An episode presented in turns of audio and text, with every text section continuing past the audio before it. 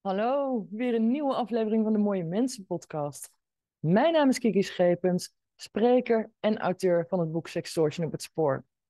Daarnaast natuurlijk ook presentator van de Mooie Mensen podcast, maar in dagelijks leven ook vertrouwenspersoon en rouwcoach. En ik heb nog geen idee welk nummer ik ga geven aan deze podcast, maar ik ga hem wel in een serie van Q&A doen. Want ik krijg aardig wat vragen van volgers, veelal achter de schermen, en die probeer ik af en toe te beantwoorden via mijn podcast. Wat ik zou willen vragen. Abonneer je even op mijn podcast, want dan hoef je nooit meer een aflevering te missen zodra er eentje online komt. Dat kan via YouTube, alle grote luisterkanalen, eh, Podimo, Spotify, Google, nou, Apple, Android, noem het allemaal maar op. En dan ga ik dadelijk dieper in op de vraag: ben je zelf ook een destructief persoon als je voor een destructief persoon viel? Maar we gaan eerst even luisteren naar het intro muziekje en dan wens ik je veel kijk- en luisterplezier, maar vooral inzichten.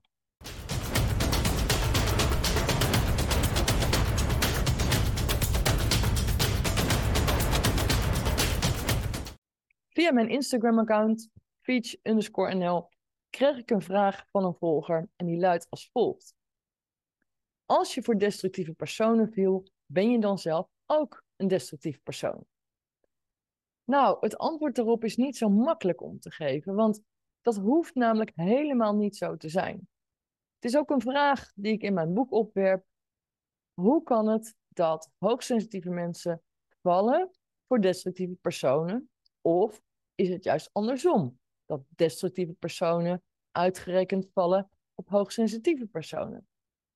Ook die vraag is uh, lastig te beantwoorden.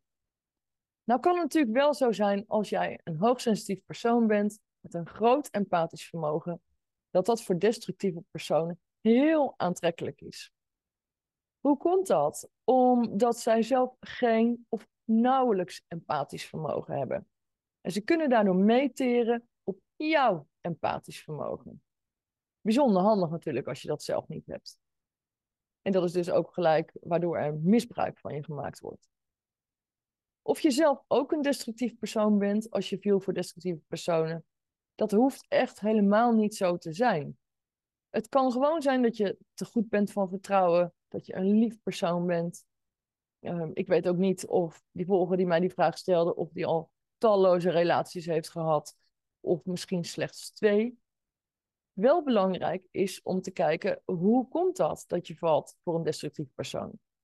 En hoe komt het dat je vaker bent gevallen voor destructieve personen? Soms heeft dat ook te maken dat mensen naarstig op zoek zijn naar liefde, veel te snel in een nieuwe relatie stappen. En wat vaak gebeurt als je te maken hebt met een destructief persoon, ja, ze zullen je voorhouden alsof je in de meest luxe auto stapt, terwijl je eigenlijk instapt in een oude, afgekeurde DAF. Maar ja, dat zie je niet aan de buitenkant.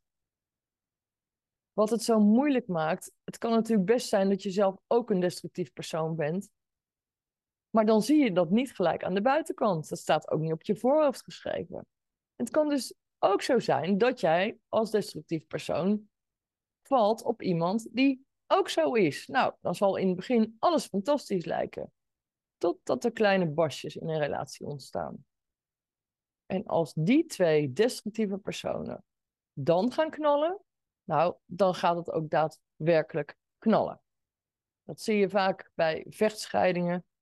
Uh, en dat maakt het ook extra lastig, zeker wanneer de kinderen in het spel zijn, dat het zelfs voor jeugdbeschermers heel moeilijk is om vast te stellen: A, of iemand een destructief persoon is, maar ook wie de destructieve persoon is. Of dat ze misschien te maken hebben met twee destructieve personen. Verdraait lastig maar ook heel complex. En zeker als je daarin verwikkeld bent. Nou ben ik geen expert op het gebied van echtscheidingen, maar als je meer zou willen weten over eh, waarom jij juist bent gevallen voor een destructief persoon, als je daarmee worstelt hè, om, om eigenlijk te realiseren wat er allemaal is gebeurd, dan bevind je in een ja, heel verwarrende periode, maar je kan het ook een fase van rouw noemen. En daarbij kan ik je wel begeleiden als rouwcoach, maar ook als vertrouwenspersoon. En ik kan je ook helpen om de zingeving van jouw bestaan weer terug te vinden.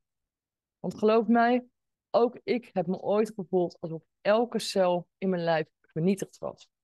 En toch is het mij gelukt om daarvan te herstellen. En dat heb ik gedaan aan de hand van mijn eigen speech-methode. En dat is een methode die ik heb bedacht en die helpt om jezelf weer terug te vinden, maar ook om gelukkig te zijn en te blijven. Breng mij vervolgens op een nieuwe vraag. Die heb ik enige tijd al opgenoemd in een andere podcast. Het was een vraag van iemand, ja, ik kom uit een destructieve relatie. Dan heb ik een nieuw iemand leren kennen, maar ik durf eigenlijk niet zo goed aan die relatie te beginnen. Ben ik er al klaar voor? Ja, die vraag kon ik ook niet zomaar beantwoorden, want ik ken iemand niet, ik ken de ander niet, ik ken de hele situatie niet, ik ken de achtergronden niet. Dus ik heb geschreven van joh, dan moeten we daar gewoon eens samen naar gaan kijken. Want het kan best zijn dat je niet durft, omdat je er niet klaar voor bent. Maar het kan ook zijn dat je niet durft, omdat je denkt dat je er niet klaar voor bent en dat je angst ongegrond is. En bij angst is het altijd belangrijk om te kijken of je angst gegrond is. Daarover heb ik ook gesproken met psycholoog Jan de Korte. Dat is een podcast, een mooie mensen podcast, Leven zonder angst, uit mijn hoofd nummer 54. Ook zeer de moeite waard om terug te kijken. Ook als je uit een destructieve relatie komt. Ja, wellicht haal je daar wat uit. Maar kom je er niet uit, neem gewoon contact met me op. En blijf ook vooral je vragen stellen. En ik zeg vaak achter de schermen, ja, dat snap ik. Want je gaat niet zomaar eventjes online op de socials dat iedereen mee kan lezen wat jouw vraag is of waar je mee worstelt. Heel begrijpelijk, ook geen enkel probleem. Stuur me je vragen gewoon en misschien neem ik ze dan mee in een volgende podcast. Ik kan niet altijd beloven dat dat gelijk de volgende week is of de week daarop, want ik krijg ook weer gasten in mijn podcast. Ja, en ik wil natuurlijk zoveel mogelijk podcasts uitzenden. Maar er gaat ook aardig wat tijd in zitten in het opnemen, het monteren, uh, alle socials. Ja, gewoon om zoveel mogelijk inzichten te delen. En voor mij heel belangrijk om een inspiratiebron te zijn voor anderen. En ik hoop dat ik dat ook voor jou ben. Dus abonneer je gewoon even op mijn podcast. Laat je reactie achter. Laat weten wat je ervan vindt. Ja, en voor nu hoop ik dat je wat aan deze podcast gehad hebt. En ik zou zeggen, graag tot de volgende keer. Bedankt voor het kijken of luisteren. En uh, doe er wat mee.